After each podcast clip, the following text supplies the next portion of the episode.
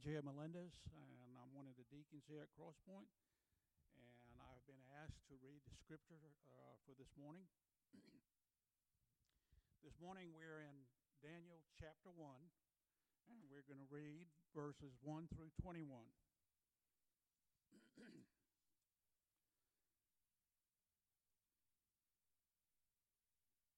Should we stand for the reading?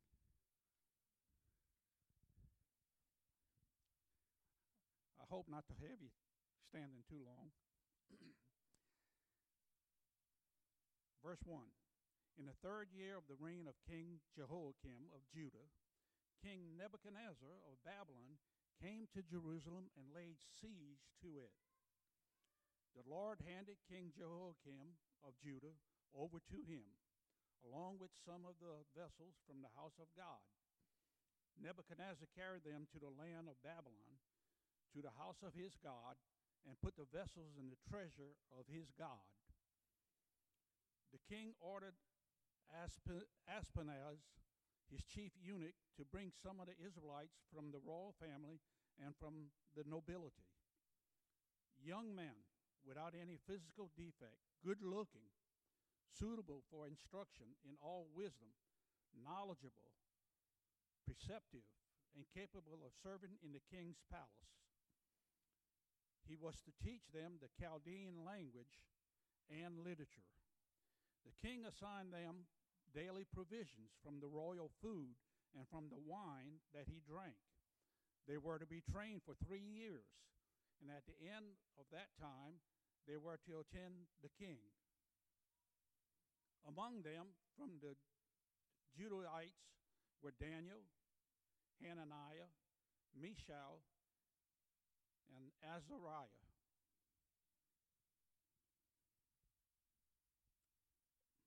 Forgive me, people. Uh, my heart hurts because uh, this week a precious young two year old boy was killed in a drive by shooting in New Roads, and his name was Azariah.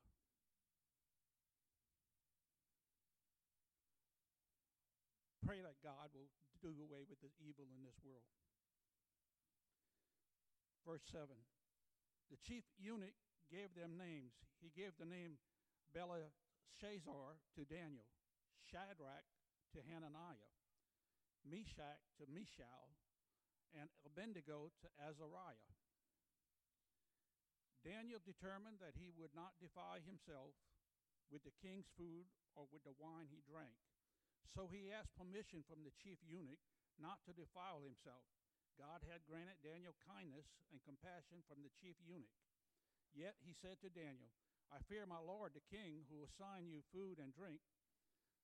What if he sees your faces looking thinner than the other young men your age? You would endanger my life with the king.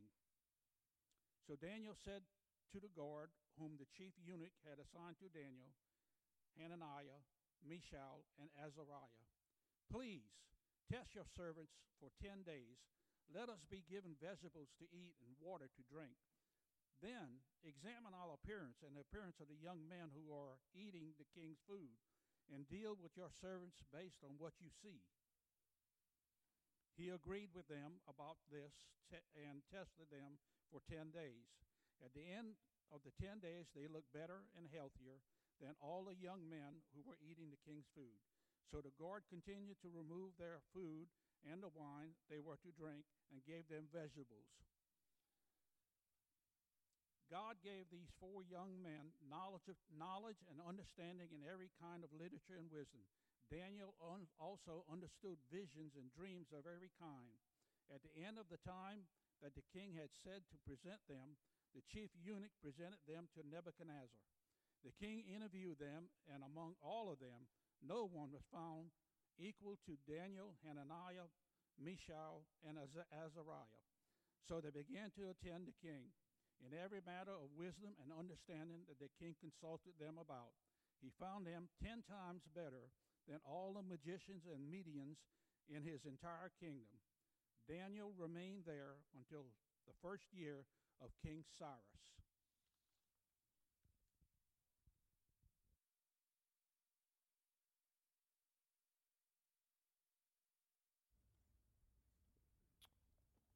Please continue to stand for the preaching of God's word.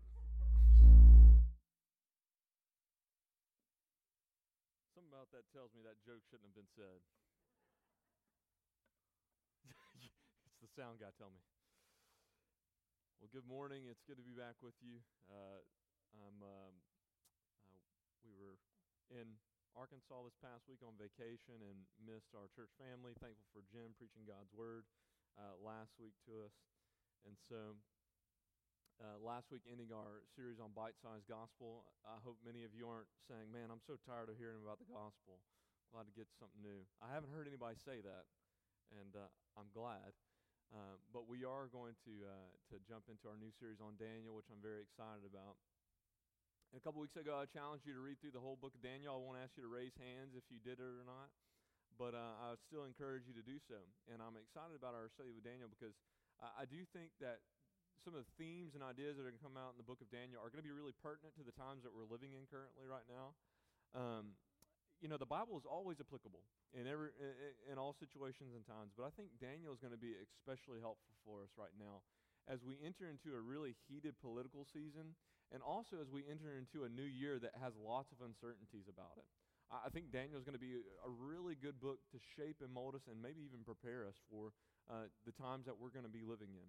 And so, uh, ultimately, the, the main point of today's sermon, and you could probably say the main point of the whole book, is this it's trusting in and remaining faithful to a sovereign God in a foreign land.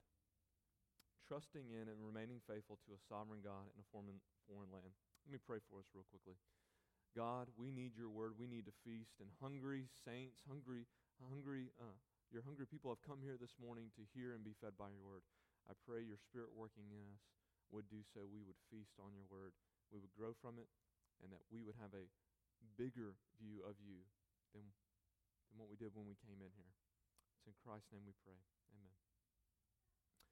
Uh, I'm sure that you're probably familiar with lots of stories from the book of Daniel. If you've watched VeggieTales at any point, uh, you're, you're probably f- very familiar with, uh, with kind of the outline of the book of Daniel because they did some, some movies on that. And so, but as you heard uh, Mr. A.J. read, the book begins uh, with God's people in exile. Nebuchadnezzar has come and he's ransacked Jerusalem. He's enslaved people in doing so, and he's taking items out of the temple and brought them back uh, with him.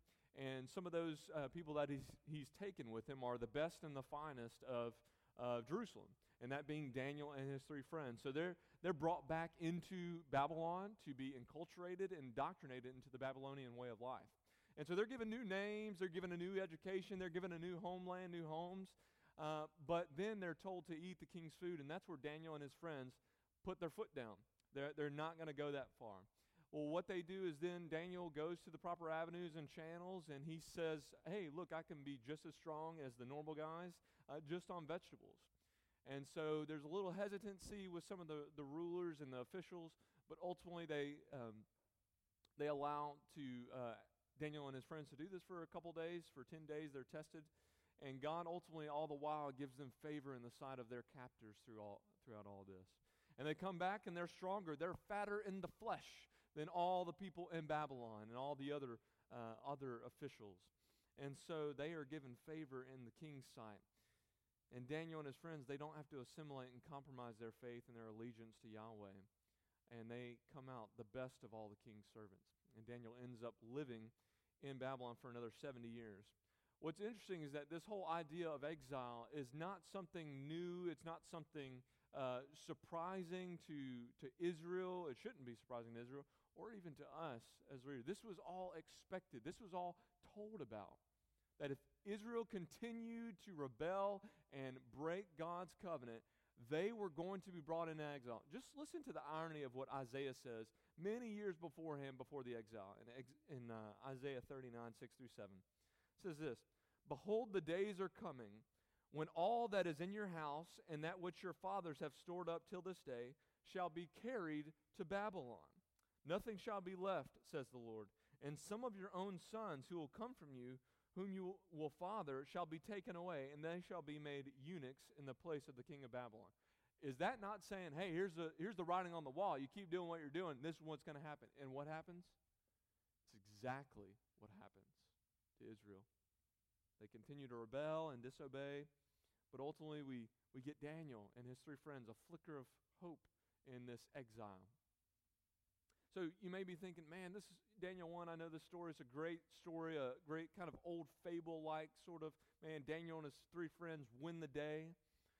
But um, ultimately, I, I want us to see that there's, there's a theological message telling us important things about who God is and his character and his nature, but also what he expects of his people, even in the midst of an exile. And I don't want us to miss that because there's a, there's a subtle way of it saying, yeah, in the midst of this good old fable, uh, not a fable as in n- not historical, it is, but in the sense of it being a good old tale, there is something underlying here that says something really big about who God is and what he expects of his people. And so, two themes are going to rise to the surface in Daniel chapter 1 and will be rising to the surface all across the book of Daniel. And that's first is this God's sovereignty. That'll be the first thing that rises. And the second thing that'll rise is faithfulness, particularly Daniel and his friends' faithfulness. We're going to see that God's sovereignty is on display all over Daniel 1. And that there's a call to faithful living in the midst of a culture that tempts us to compromise. So let's look at point number one God's sovereignty. God's sovereignty. God is always present and acting to bring about his purposes.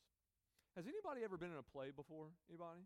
You, you can tell. Oh, we got a lot of actors. Uh, what's the official word that they call them?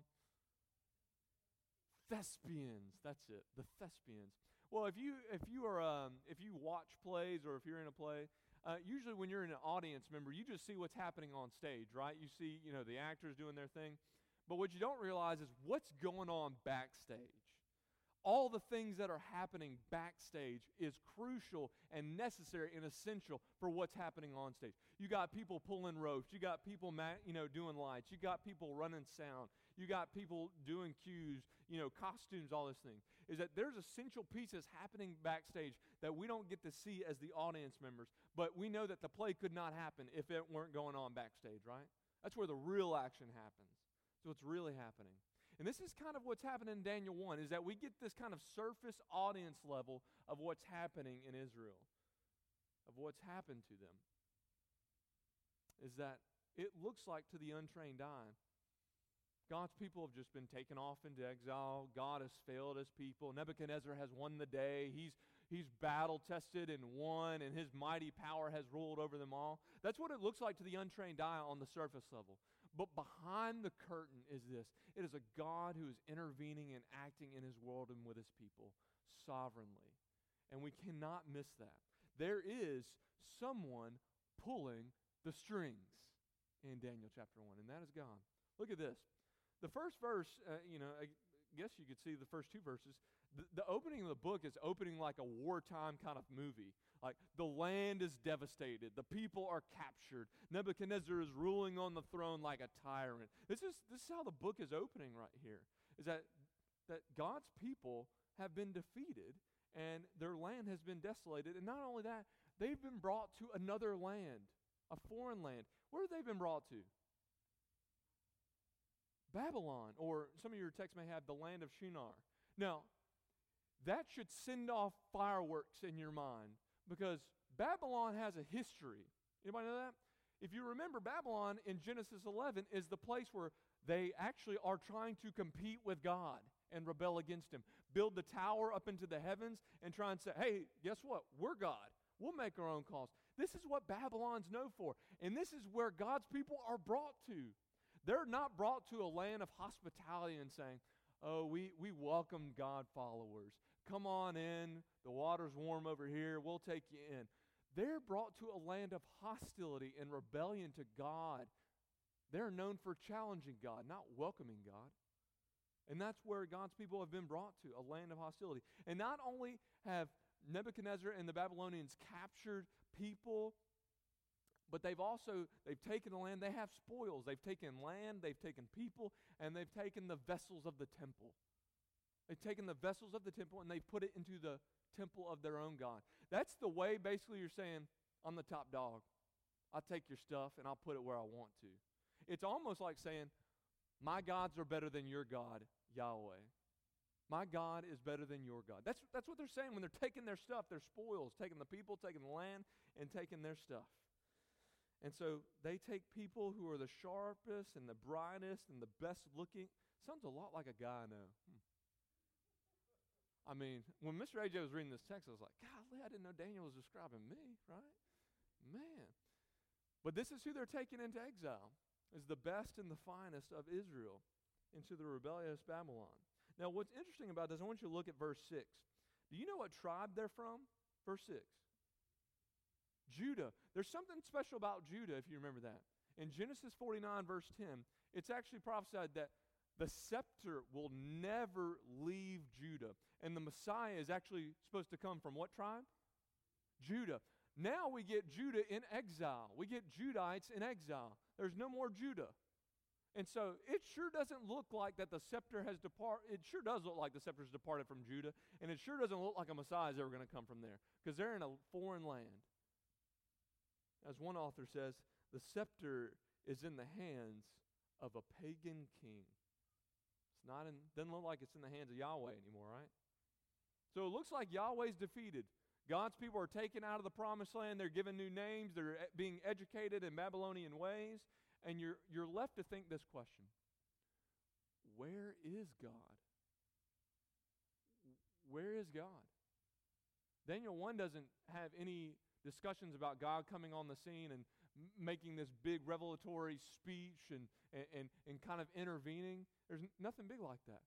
And so you love to think, has God lost his mind, lost control? What, where is he right now? Right? But in the midst of the devastation of the exile and everything that's been going on in Daniel 1, what it's telling us is that the author gives us a flicker of hope that God has not forsaken his people in exile. He's not forsaken them. He's not thrown in the towel. He's not been duped. He's not given up. He's not been overtaken. No. The author reminds us that even in a national exile, God is still completely in control of his world and completely in control of his people. Right? And this is how he shows that God is sovereign even, even in this activity. Look at these. Verse 2 And the Lord did what? Gave. Look at verse 9. And God what? Gave. And look at verse 17. As for these four youths, God God is here. God is present. God is still working. God is still active. He's not passive or inactive or absent in this situation. God is still working behind the curtain of the scenes of the exile. God is still doing things. God is giving things, right? He's not fallen asleep. This, this repeated word of God gave and the Lord gave and God gave, this is the author's way of highlighting that God is divinely involved in directing and orchestrating the events of the exile, and He is sovereign over all kingdoms of the world, even Babylon. God is not active, but He's behind the scenes working out His promises. Just because His people are in exile in Babylon doesn't mean it's a no fly zone for God. Doesn't mean He's absent. Babylon is still Yahweh's do- domain, not Nebuchadnezzar's. And so, God is still here. He is still active, even when it seems like, where is God right now? God is giving. Ultimately, it says, God gave Israel into the hands of Babylon. But from the modern historical perspective, if you read this in textbooks, here's what it says one empire dethroned another empire. That's what it looks like from the modern historical perspective. One emperor took upon another emperor, one person took apart another land, one king uh, basically captured a bunch of people and land and spoils. That's what it says, right? It looks like surface level. This is just your regular historical empire versus empire thing, right? It's not the case at all. Is that we have to see history through the Bible's lens. Is that ultimately God is the one who is giving his people over into exile. The only reason that Nebuchadnezzar can do what he does is because God has allowed him to do it. He is a pawn in the hands of God. That's all that Nebuchadnezzar is. He thinks that he's in control and in the driver's seat, but that's not the case at all. He's the U Haul being pulled behind it. That's all. This is Nebuchadnezzar. He thinks he's in control, but he is not. God has given him everything that he has. And so God doesn't just give over the exiles, give over Israel to, to Babylon, but he doesn't leave them there. He's not like dropping them off at college and saying, See you at Christmas, Israel. See you in 70 years, right? No. Is that he continues to stay with his people. He continues to provide for them. He continues to sustain them, even in the midst of exile. He's not leaving them, hey, look, I'm giving up on you. You're gone in exile. I'm done with you. No, over and over again, we hear this God gave is that God is giving favor to Daniel in the midst of the exile, in the midst of his captors, in the eyes of them. God is giving wisdom and intelligence and insight to Daniel and his friends. So God hasn't given up on Daniel and his friends and the exiles there. He hasn't thrown up his hands and said, just take them, take them, Nebuchadnezzar. I don't want them anymore. No, is that even in the midst of a foreign land, God is still active. God is still working. God is still sovereign over all this territory. That's it. Still divinely and sovereignly intervening in his people and in his world to bring about his purposes. And so Daniel 1 reminds us of this truth that our God is sovereign. And I know that I keep saying that word. We hear sovereignty a lot, we hear sovereign God. And I don't want to pass up an opportunity to do a definition. As you know, I like definitions, I like dictionaries.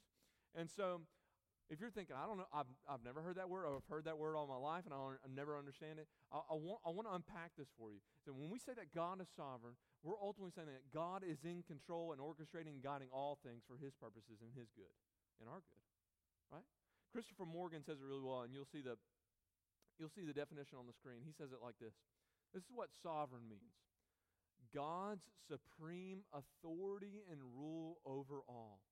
He plans and guides all things to his goals. This is what it means for God to be sovereign. Is that nothing is outside his domain or his control, and everything that happens, he is orchestrating and moving to its end purpose in which he has designed it for. This is what it means to worship and serve a sovereign God is that he is ruler and supreme and has authority over all things. And everything that happens in life and even in exiles is being orchestrated by the God of the Bible. This is what it means for him to be sovereign. But let me, let me just move on to a couple pieces of application for us as we reflect on this truth of God's sovereignty and we sing it here in Daniel 1. Is that maybe you're asking a similar question, maybe in the current climate where is God right now? Man, I watch the news and I see what's going on here and there. Is God, I mean, has God just thrown up his hands and said, I'm done? Where is God now? Where is he? Seems that he's let go of the will. Well, I hope that Daniel 1 is a reminder for all of us that God has not let go of the will. God has not lost control of his creation, but that he is still present and active and working for his purposes.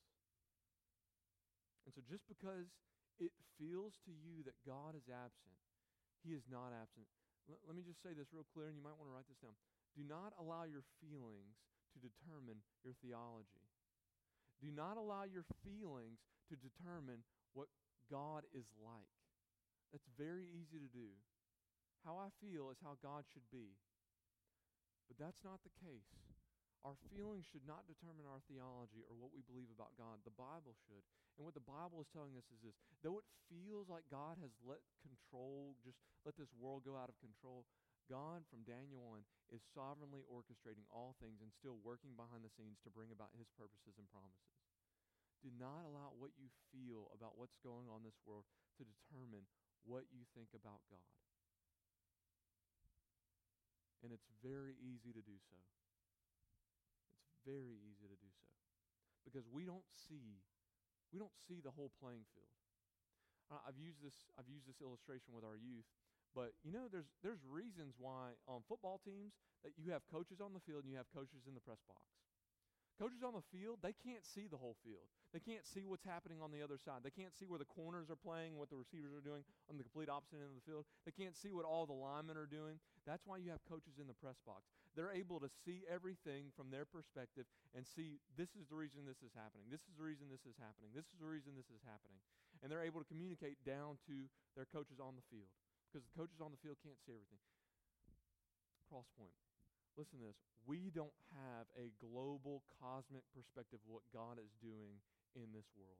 We aren't people in the press box. Though sometimes we feel like we should be and that we are, we're not. We are seeing just certain things in this world. We are the coaches on the field. But God is working things that only He can see and know. And we have to trust that He knows what is good and best and wisest for this world as He brings it to its ultimate goal. And we need to rest in this is that God is sovereign over large events, small events, foreign power, sieges, things like this, that He's orchestrating and guiding every area of our lives to bring about His purposes. And the, even exiles and whatever circumstances that you're going through is that should be seen through the lenses of Romans 8:28. I, I want to say that one more time. Is that whatever you're going through right now, is that you should be reading it through the lenses of Romans 8:28. And we know that for those who love God, all things work together for good for those who are called according to his purpose. Read your situation through the lens of Romans 8:28 that God ultimately is bringing about his purposes in this world and it is for your good. It's for your good. So, God's sovereignty is not a doctrine just to merely be believed.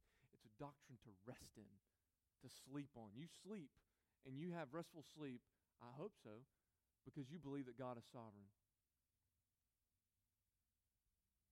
But I want to ask us this question. I want you to be really, just really open and transparent with yourself. Does your response to what's going on in this world, culturally, politically, within maybe in your own family, does your response to these things, to this chaos, does it communicate that you believe in a sovereign God? say it one more time. Is your response to what you see in the world, is it communicating to onlookers, to observers, that you believe in a sovereign God? Or are you a chicken little? Y'all know chicken little. What does he say? The sky is falling, the sky is falling, the sky is falling. Right? Everything is crashing down around him. Uh, everything is completely undone. There's no hope in the world. It's all gone. Do you communicate to those around you that you believe in a sovereign God? Or do you act like a chicken little, that everything is crashing around you and there is no one who can sustain or uphold you in this world? Because what the Bible says is this is that Jesus, and we've already covered this, he upholds the universe by the word of his power. We have a sovereign God, and we need to communicate that correctly. And so, next time when you're watching Fox News and you have a panic attack, look what's happening. Take a breath and recognize that the world has not gotten out of. Yeah, sure, there's bad stuff in this world, there's bad stuff happening. But just because bad stuff's happening doesn't mean God is absent and he's not present and acting in his world. Take a breath. Rest in that truth. And so we, we understand from this text that God is sovereign.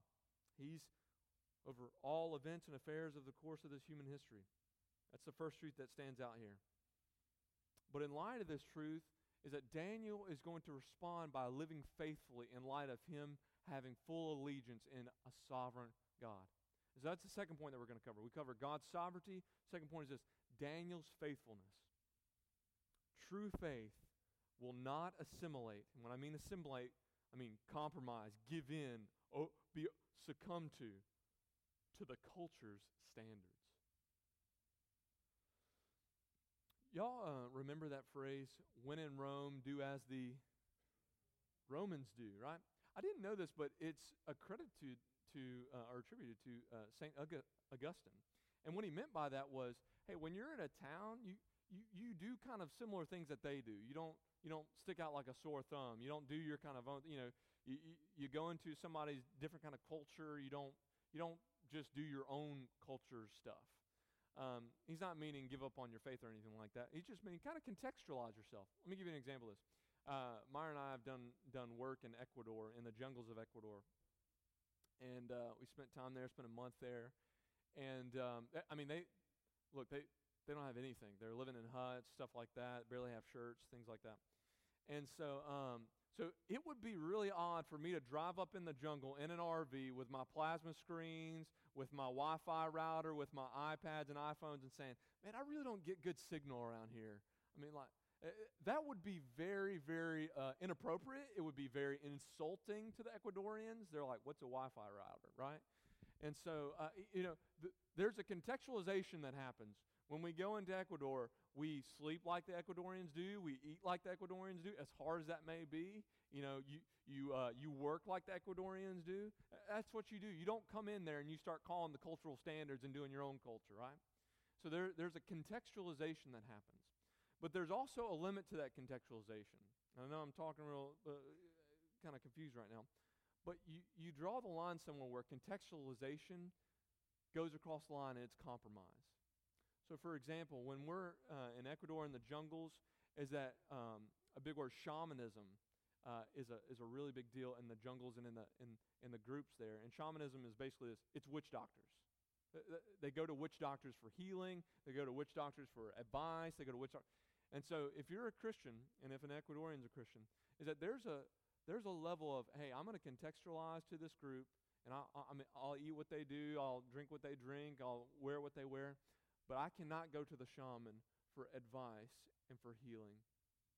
That's compromising faith. That's a compromise. And so, this very thing is the decision that is placed before Daniel and his friends.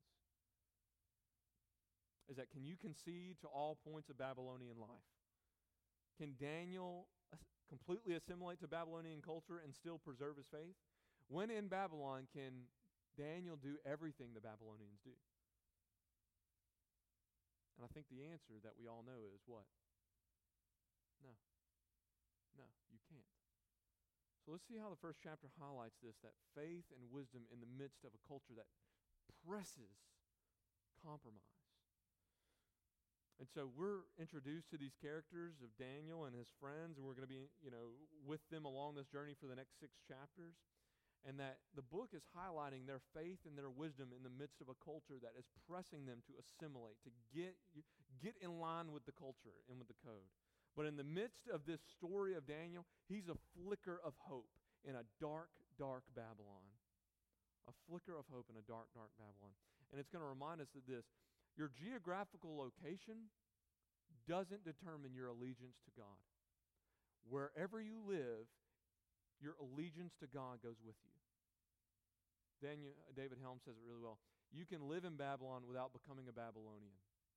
You can live in Babylon without becoming a Babylonian. But this is Nebuchadnezzar's plan. He's wanting to indoctrinate these men. He's wanting to take them in, remove them from the homeland, from all the things that they already know about. And in order for doing this, is he's he's bringing them new education, new foods, new drinks, new clothing, all this stuff, for the purposes of that if he can change and persuade them to change all the other things, maybe he can persuade them and change them to follow a different God. That's his goal. Indoctrinate them and enculturate them to such a point that they leave the God that they love. But Daniel draws a line in the sand, just as we said. He refuses to eat the king's food. We don't really know why. He just he, he says, but Daniel resolved that he would not defile himself with the king's food. So he says, This is a step too far. I'll contextualize, I'll do your education, I'll do the clothing, I'll do all, all these things, but that's compromising my allegiance to Yahweh. And I will not do that. And so what does Daniel do? Well, he throws a fit, right? He starts burning down, burning down Babylon. He starts ranting about them on Twitter. That's what Daniel does, right? Isn't that what he does in Daniel 1? No, he doesn't do any of that. No, his is faithfulness in action, right? Is that he goes through the proper channels to seek change and implement change. Is that he goes to his advisor, he goes to his boss. His boss first says, No, I'm not going to do that because that will endanger my life. Well, then he goes to another commander, and ultimately he's convinced and he allows them to be tested for 10 days. So he goes to the proper avenues to implement change so that he wouldn't have to compromise his faith in Babylon. This is faith in action, people. Daniel right here. And so at the end of this, Daniel's Daniel's efforts are rewarded. His faith is still intact. And guess what? The pagans even notice it. At the end of this, the pagans even realize, wow, he's stronger than all the other people. And he's and his friends are 10 times better than any pagan enchanter or necromancer that we have here in Babylon. The pagans realize and see that Daniel's faith stands out in this culture. And so Daniel falls in a, lo- a long line of Old Testament characters that are put into. He realized that his allegiance to Yahweh, to God, was more important than what the world thought of him or could do to him. Because too often we think, what will this cost me? What will this cost me?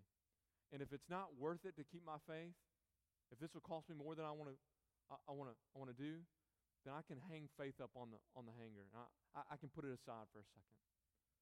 But that's not true faith, is it? Warren Wiersbe says it really well. True faith is obeying despite the consequences.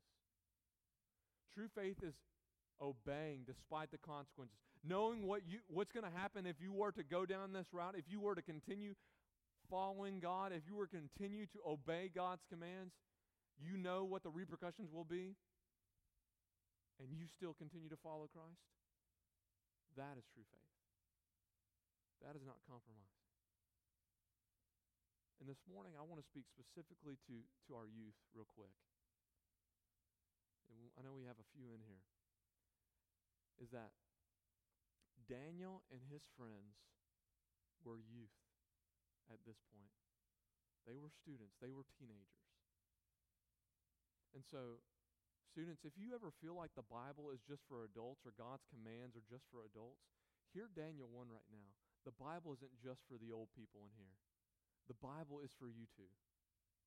The Bible is not just calling adults to obey God and follow Jesus Christ. It's calling you to as well and to not compromise your faith in order to succumb to cultural pressures. So the Bible is for you too, students. Look at Daniel as an example of faith here. Because as one author says it like this Daniel 1 is about the courage to live out biblical conviction when compromise would be much easier. Wouldn't that be? Students, you feel like this, and adults, you're not off the hook either. It'd be much easier to compromise in those situations that we're put in to give in, to hang up our faith and our convictions on the hanger and say, I'm at work right now, I'm not at church. Right? But that is not true faith. It can be done. We can remain faithful to the end without compromising our faith. This is where I get that. You see the first verse of chapter 1? Now, flip over to the last verse of chapter 1. Verse 21 And Daniel was there until the first year of King Cyrus. So he was there during Nebuchadnezzar's reign and even up until Cyrus's reign, which tells me this the, the chapter is bookended by these year marks, saying, Guess what? Daniel did it. He continued in faith and actually flourished in his faith even in the midst of exile, even in the midst of a godless nation that was pressing him to compromise. So if if right now students, adults, if it feels like in the world that you're in, there is no way I can make it to the end without compromising. There is no way that I cannot give in at points. Take Daniel as an example. It is possible through Christ by the Spirit working in you. It is possible. It is possible. And so just an example, uh, application for us is that it doesn't matter where you are, who you're with, your allegiance to Yahweh, or your allegiance to God in Christ Jesus should be prioritized. Whether it's work, church, family, friends, your allegiance to Christ does not ebb and flow with whoever you're with or wherever you're at. If you are truly in Christ Jesus, your allegiance to Him will be with you wherever you go and will influence the decisions that you make. I was in a work environment before I came to Crosspoint, where it was easy to lie to customers, and it was almost on the on the uh, almost encouraged to lie to customers. Now, at that point, I was in seminary and I was working this job, provide for my family, and so you know, I, I could have I could have compartmentalized that. Well, in seminary, when I'm on campus and I'm at church, I'll tell the truth there certainly. But this is my work. This provides for my family. This is how I get my income and my living. So I'll, I'll need to do what I need to do to, to get by. That's not allegiance to Jesus. That's allegiance to Jesus, and that's allegiance to money. So, wherever you're at, whether it be work, home, church, is that your allegiance to Jesus does not ebb and flow with whatever situation or circumstance you're in.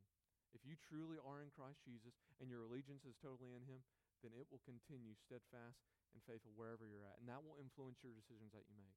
So when you're pressed to cheat on your taxes, or when you're pressed to uh, maybe maybe do something immoral, or when you're pressed to, hey, why don't you just lie to them? That would make life a lot easier. Or hey, why don't you just fudge the numbers a little bit? Or hey, why don't you not go?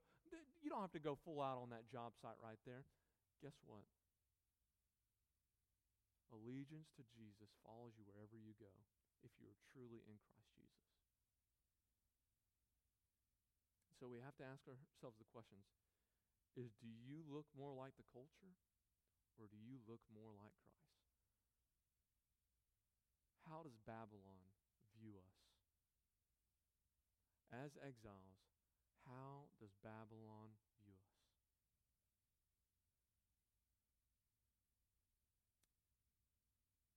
And ultimately, if you're thinking, man, I don't I don't know, I, care, I think you should care. Because Christ's reputation is on the line. And I think it begins, if you want to talk about the homes, we've talked, I've talked to students, but I also want to talk to parents.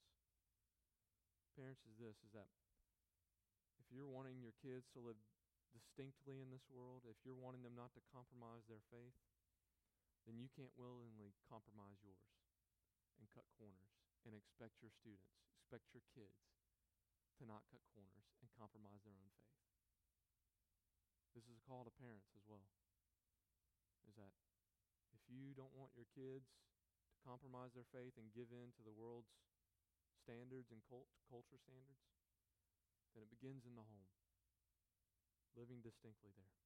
And thankfully, that even when we do sometimes compromise our faith, even when we do sometimes give in to the world standards, which we all have at one point, we have Jesus Christ who says, I, I've never given into the world standards, but I've come to give forgiveness to those who have.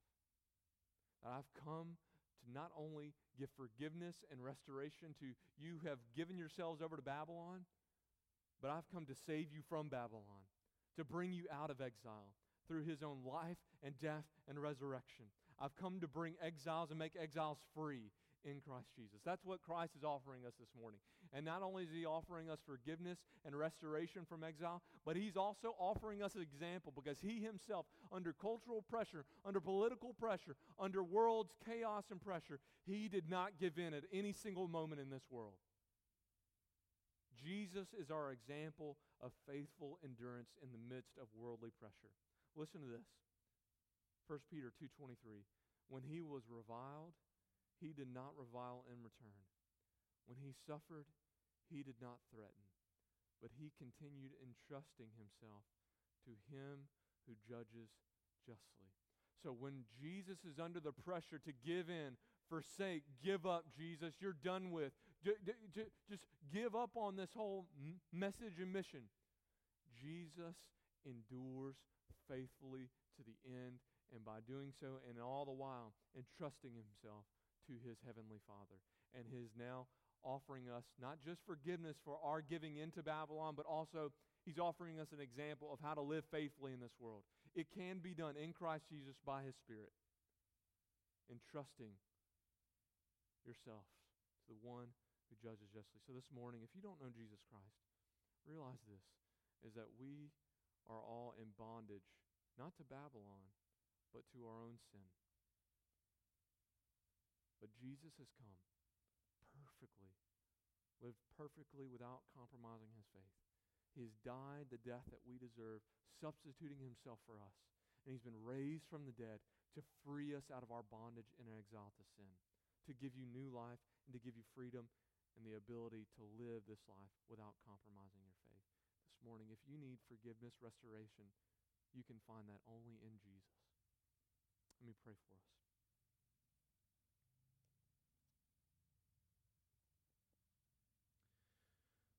God, this morning we thank you for your word, and I do pray, Lord, we need your help to live in this world faithfully under the pressures that we face every day when we walk into it. Eh, when we open up our eyes and get out of bed, we are going to be faced with the pressure to give in to the world and culture's standards. So, God, by your Spirit and with an example of Joseph, an example of Daniel, and ultimately an